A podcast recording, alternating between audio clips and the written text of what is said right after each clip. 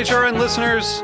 As we celebrate our 15th year, we are deepening our commitment to giving voice to the next generation of food systems storytellers, and we need your help.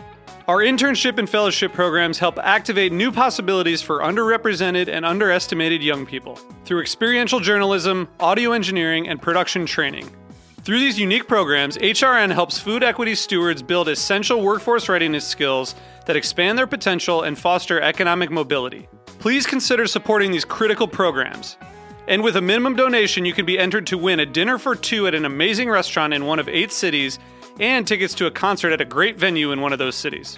We have incredible partners across the country who have donated, as they also share our passion for helping to educate the next generation of food systems storytellers. Check out heritageradionetwork.org slash 15 to donate and enter to win today. That's heritageradionetwork.org slash 15 to donate and enter to win today. And make sure you donate before March 31st. Thank you. And we are back for Heritage Radio Network on tour, broadcasting live from Slow Food Nations 2018 in Denver, Colorado.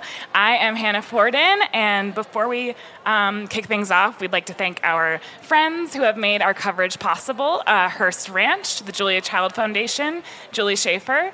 And without further ado, we are going to move on to our interview with Tara Rodriguez Besosa, who is joining us from Puerto Rico.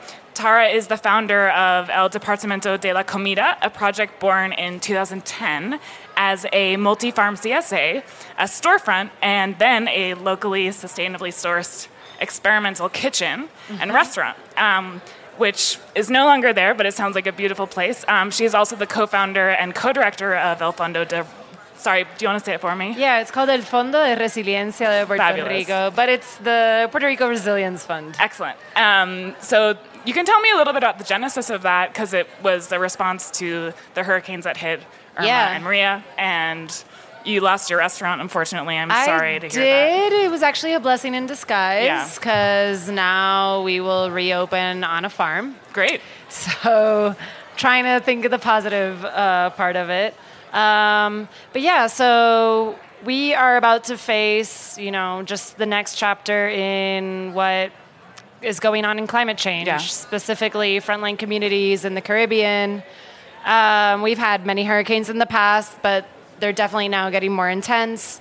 And it's just the effects, right, um, of overall global issues, and that's why we're here at Slow Food. Yes. Um, so Hurricane Irma, and then two weeks later, Hurricane Maria hit um, different islands in the Caribbean, and one of the places that they hit happened to be our space, which is in English, El Departamento de la Comida is the Department of Food. It's a project that we started in 2010 mostly because we wanted to focus on the quality of food that got to people's tables Yeah. and without having to wait for any kind of government response at that moment how can we put things into our own hands and just do this ourselves in a way to have a mission that we could support local organic uh, agriculture through the consumption in any way possible Yes. right and have the people of Puerto Rico gain real access to healthy local foods that then affect the local economy. So, saying that, um, I basically did a very similar project after the hurricanes when my own project was underwater, and most importantly, when all of the farmers that I work with were in a very, very detrimental wasted position. Um, Puerto Rico lost 80% of its agricultural production after these hurricanes. Uh, before the hurricanes, we were importing about a little more than 85% of our food. And so if you do the math, right now Puerto Rico is importing up to 99% of its food That's crazy. which more than ever increases its um, insecurity and obviously it's one of the biggest yeah. food deserts ever, which is very, very crazy. Um, so we decided that since our own project, our own restaurant had a mission of really existing because we wanted to support these farmers, why would we reopen at a moment where really we just needed to shift again our model that had shifted before into something that would support rebuilding and just getting farmers back on their feet in the few months after the hurricanes. So we started the Resilience Fund. It's a 24 month action campaign. Uh, we work in collaboration with other local grassroots organizations and organizations from abroad and individuals and mm-hmm. farmers all over the world. Um, just in a way to not really do relief work after a hurricane, but thinking of medium and long term goals mm-hmm. that will ensure the resilience of these farmers for the next storms coming up. Um, so, with the Resilience Fund, we focus on five different areas rainwater collection systems, renewable energy. We get a lot of seeds donated and we help with farm work, uh, reforestation, because we also lost, I'd say, 80% of our forests in this past storm. Um, and last but not least, actually, the most important piece is community wellness. How can we support right now farmers that are going through not only the everyday obstacles of having a small, organic, sustainable, beautiful project As if that, usually, wasn't challenging enough. Yeah, yeah doesn't get any support anyway. Um, specifically, you know, a lot of uh, nations in the Caribbean are not like Colorado. We don't really have enough um, support from other organizations. It's very much you're trying to prove to the world that this is, you know, beautiful, possible, and very important. Yeah. Um, so the community wellness is the one that we work with. In well, we go to different farms and we visit, and we have a bus and different tools, and just really organizing volunteers and making sure that all of these efforts are effective um, for the actual farmers. Great. Instead of being extra work. Um, and then also just making sure that they're okay, that their families are okay, that, you know, a lot of things that happen after a hurricane, specifically when all of your farm goes to to the sky, so to speak. Um, you know, there's a lot of farmers with PTSD. Yeah, I'm sure. And a lot of farmers not sure if they want to farm again uh, especially thinking that now we're back in hurricane season. So it's really how can we support existing resilient projects, but really get them to a point where the next hurricane, they don't feel that they have to depend on outside resources. Yeah. So, how, I mean, it sounds like you've been working really hard to help to rebuild following the hurricanes and both emotionally and logistically. Um, but so, how are we thinking about the approaching hurricane season? Um, I mean, you just brought that up, and I was like, oh God. So, I mean, is there work that you're doing to make sure that farmers are protected? Or, I mean, it sounds like you have a seed bank, which is yeah. good. Um, but what work have you been doing gearing up for that? So I literally just got back from a youth camp um, we are doing a mixture of things. Yeah. We are recognizing that for the past few decades, to not say a little bit longer uh, before, a lot of efforts have been going on that focus on autonomy, local economies, resilience. So, just the hurricane, in a way, is this moment where more people are finding out. Yeah. About what's going on since before. So, we're taking advantage of that moment and specifically spreading the word with other um, people from the American nation because I think like the number one issue in Puerto Rico is the fact that we're a colony of the United States. So a lot of the effects of that have to do with food laws, importation laws, uh, lack of protection of our local economy, and I could go on forever sure. about that. Um, but after the hurricane, we decided we are not just going to focus on immediate relief. Uh, we're going to focus on long term, but like you said, next hurricane season just came, so what are we up to? Right. Um, we got a lot of, in the first few months, individuals to just donate seeds. We've donated seeds to more than 350 farm projects at this point. Um, and we still have more, and we're still getting more. And we're at this point now where we're trying to support local seed production because now we're ready for it. Um, we've been doing what we call solidarity brigades. We uh, one of our major tools is a solidarity bus. And it's this bus that we painted. It looks like the Scooby Doo bus. and we organize and are kind of like matchmakers between all the people that want to come and help out in Puerto Rico and other places, but in our case, mm-hmm. Puerto Rico, and want to do volunteer work and want to do farm work and really just want to help out how do we organize them in a way that they don't become more work for the farmers? Um, in the beginning months, a lot of farmers were like, I cannot take volunteers right now. Uh, it's too much. Yeah. And volunteers were really trying their best to connect, but they're not from there. So it's really difficult for you to just you know, get to a place like Puerto Rico and be like, okay, I want to help out at a farm and not be a burden. Right. And having to rent your own vehicle and having to stay at a hotel and all that stuff. So we really realized that it was important for some entity to organize all the resources and all the volunteers and really connect them. So we have a list right now of over 90 farms, um, but our goal is to impact 200 food projects of all sorts as long as they are practicing sustainable agriculture.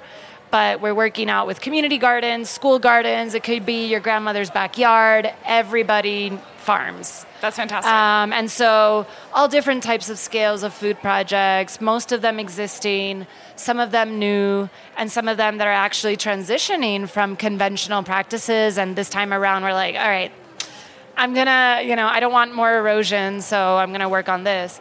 So we really just organize volunteers. Um, we organize volunteers. We do assessments at the different farms and really think about where are you getting your water from? Um, do you want solar, which most people do? How are you going to finance that? And we can't solve everything, but mm-hmm. we're really good at connecting people. And so it's just being very real about all right, well, we can help you build this roof. And we have this group of farmers from Philadelphia, and they're coming down and they're doing a fundraiser. And we're just joining forces. It's very much an ad hoc, you know, grassroots effort. Um, but with people like me that travel around and connect to other groups and organizations to really see not only for the case of Puerto Rico, but in general, how can we start to support solidarity circles where farmers all around the world should be connected? And it's proven that farmer to farmer support has been the most effective, right? Yeah. Um, so we're doing a little bit of everything. And right now, uh, we've even been building roofs, I mean, that have not been visited by other government agencies. Um, but I would say just a little bit of everything hey. Um, Got some people from from the audience. cooking to building roofs to doing farm work to distributing seeds, yeah. participating at markets, and just kind of keeping spirits high and connecting. I mean, think one of the major things that happens with any kind of colonial situation is that we grow up in this world where we don't know that we can collaborate with each other. We don't know that we can trust each other. Mm-hmm. We don't mm-hmm. know that we can actually be autonomous. So, one of the major lessons to be learned specifically for Puerto Rico is how to believe in that again. Right. And that, I mean, that's a good segue. I wanted to talk to you kind of like for the future, obviously, there there's a natural disaster, and then there's colonial structures that are, have already been keeping things from developing and from the island becoming autonomous with its yeah. food supply and its economy in general. Um, I mean, in your mind, what is what next steps need to be taken so that Puerto Rico can take care of itself, can you know create the connections it needs to make worldwide? Do you think you're doing it on a grassroots level where you're filling in the gaps that yeah. government, um, et cetera, has been leaving unattended to and unsupported. So, on a policy level, I mean, what what is the best case scenario? What do you think needs to happen? Yeah, so we need to look up this law called the Jones Act. Yes, yes. Um, and for listeners who aren't familiar, do you want to summarize it a little bit? Say it again. For listeners who might not be familiar, sure. I know it has to do with shipping has yeah. to be controlled by the U.S., right? So yeah, we're an island. Yes. We're actually a series of islands. Puerto Rico has uh, about four different islands, so it's we call it the archipelago of Puerto Rico. Um, we are a colony um, of the United States of America, which means that we're American citizens, yet we don't get to vote for the president, yet we pay taxes, yet our whole shipment of everything from cars to food to education, pretty much everything is meant to be imported. Right. Um, and that's a means of control. Yes, yes, definitely. It's definitely a means of control, and it doesn't allow for any type of autonomy, be it food sovereignty or be it political autonomy, economic, etc. So there's this thing called the Jones Act um, that was done, I think, in like 1912 or 1902, 1910. And it basically regulates that everything that comes in and out of Puerto Rico needs to come through the most expensive ship um, which is the U.S. Merchant Marines, etc. Um, it's probably the most expensive and the least effective um, way to ship goods around the world. So, an example would be we have our brothers and sisters in the Dominican Republic, in Cuba, um, Haiti. We're brothers and sisters of the Caribbean, yet we have no connection right now, and we're actually very separated. Why? Because I cannot bring produce from Dominican Republic to Puerto Rico, it has to actually go through Florida. and it has to go through Florida in US owned, US operated ships. Um, and so all the food that we get has an average of five days traveling from Florida, Jacksonville, to Puerto Rico, and couple days in port, etc. So when you ship a lot of stuff, not only does it become more expensive, but it becomes more processed, right? right. And less fresh.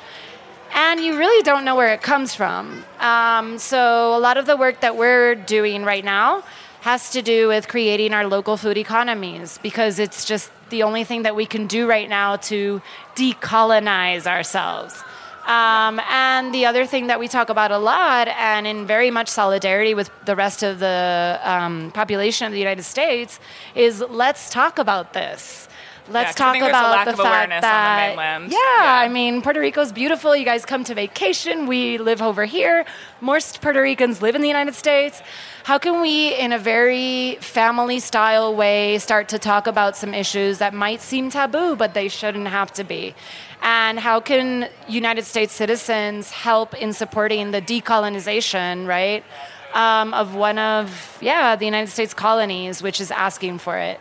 Right. Um, so that's one of the major things that we can do right now in terms of more people in the United States just raising their voice in Congress. Congress gets to decide that. You guys are the voters, and we're brothers and sisters as well. How can we help each other out? Um, to really just shift because it's not only a political issue. I think it has a lot to do with our food sovereignty and our yes, overall yeah. well-being as a archipelago. Um, so that's something that we talk about a lot. And the second thing is we're very much in a position right now similar to cities like Detroit. Uh, I'd say New Orleans after Katrina um, frontline communities, people of color that have been historically marginalized, historically effed over, and how can we really support all of these communities? Yeah. One of the things that we're doing right now is really connecting with these other cities around the United States and the world and saying, hey, wait a minute, you guys went through this water privatization is- issue, or New Orleans, you know, public school issues. So we're really trying to connect and form a solidarity network between all of these different issues, right? That's Because yeah, at the end of the day, we all want to be happy and we all want to support each other's projects. And today's Puerto Rico and tomorrow is going to be another city or another place. How can we just create these structures that practice solidarity? That's fantastic. And I think that's very much in the spirit of the slow food movement, you know, Yeah. creating connection and just do it yourself. Just Yeah. make the change you want to see. Um, and we're, we're reaching the end of our time, but can you, if listeners want to get involved, if they're interested in volunteering or getting involved from a distance, donating, etc., networking, um, where can they find more information? Yeah, so real quick, um, the Resilience Fund is something that you can just look up the Puerto Rico Resilience Fund or Fondo Resiliencia de Puerto Rico. There's a ton of articles. Um, there's an organization here locally in Colorado that is a Puerto Rican founded, Latino oriented organization called Americas for Conservation and the Arts. Um, so, anybody living in Colorado should definitely look them up. They do a lot of stuff for the Latino community here. Uh, look up El Departamento de la Comida. Uh, we have an Instagram, it's at el departamento, el departamento de la food. Um, but you can just Google it. Cool. It's pretty easy to find, and I'm pretty accessible. Um, in general, just hook up, find Puerto Rico farming, sustainable farming, and find us. We are uh, constantly looking for volunteers, for people that want to support, that want to do anything from afar or in Puerto Rico. Fantastic. And join us today at 2:30. There is a When a Disaster Strikes Summit from 2:30 to 5:30 and it's people from New Orleans and Louisiana, myself, people from New York, just kind of talking about what happens when disaster strikes. Excellent. Cool. Yeah. So if anyone listening wants to check that out, they can go to Slow Foods website for more information, where to find it. Um, and thank you so much, Tara Rodriguez. Yeah, so excited. For joining us. It was so nice this to meet is my you. intro to Slow Food. So Oh, perfect. I just got here. oh, I love it. We're the, the first stop on your trip, and there's lots of snacks and lovely people to meet. I know I'm about to do that. Okay, well, thank you so much again, Tara, and thank you to our sponsors um, for making our coverage of Slow Food Nations possible Hearst Ranch, the Julia Child Foundation, and Julia Schaffer. We will be back shortly uh, with more coverage from Slow Food. Uh, stay tuned. Thank you.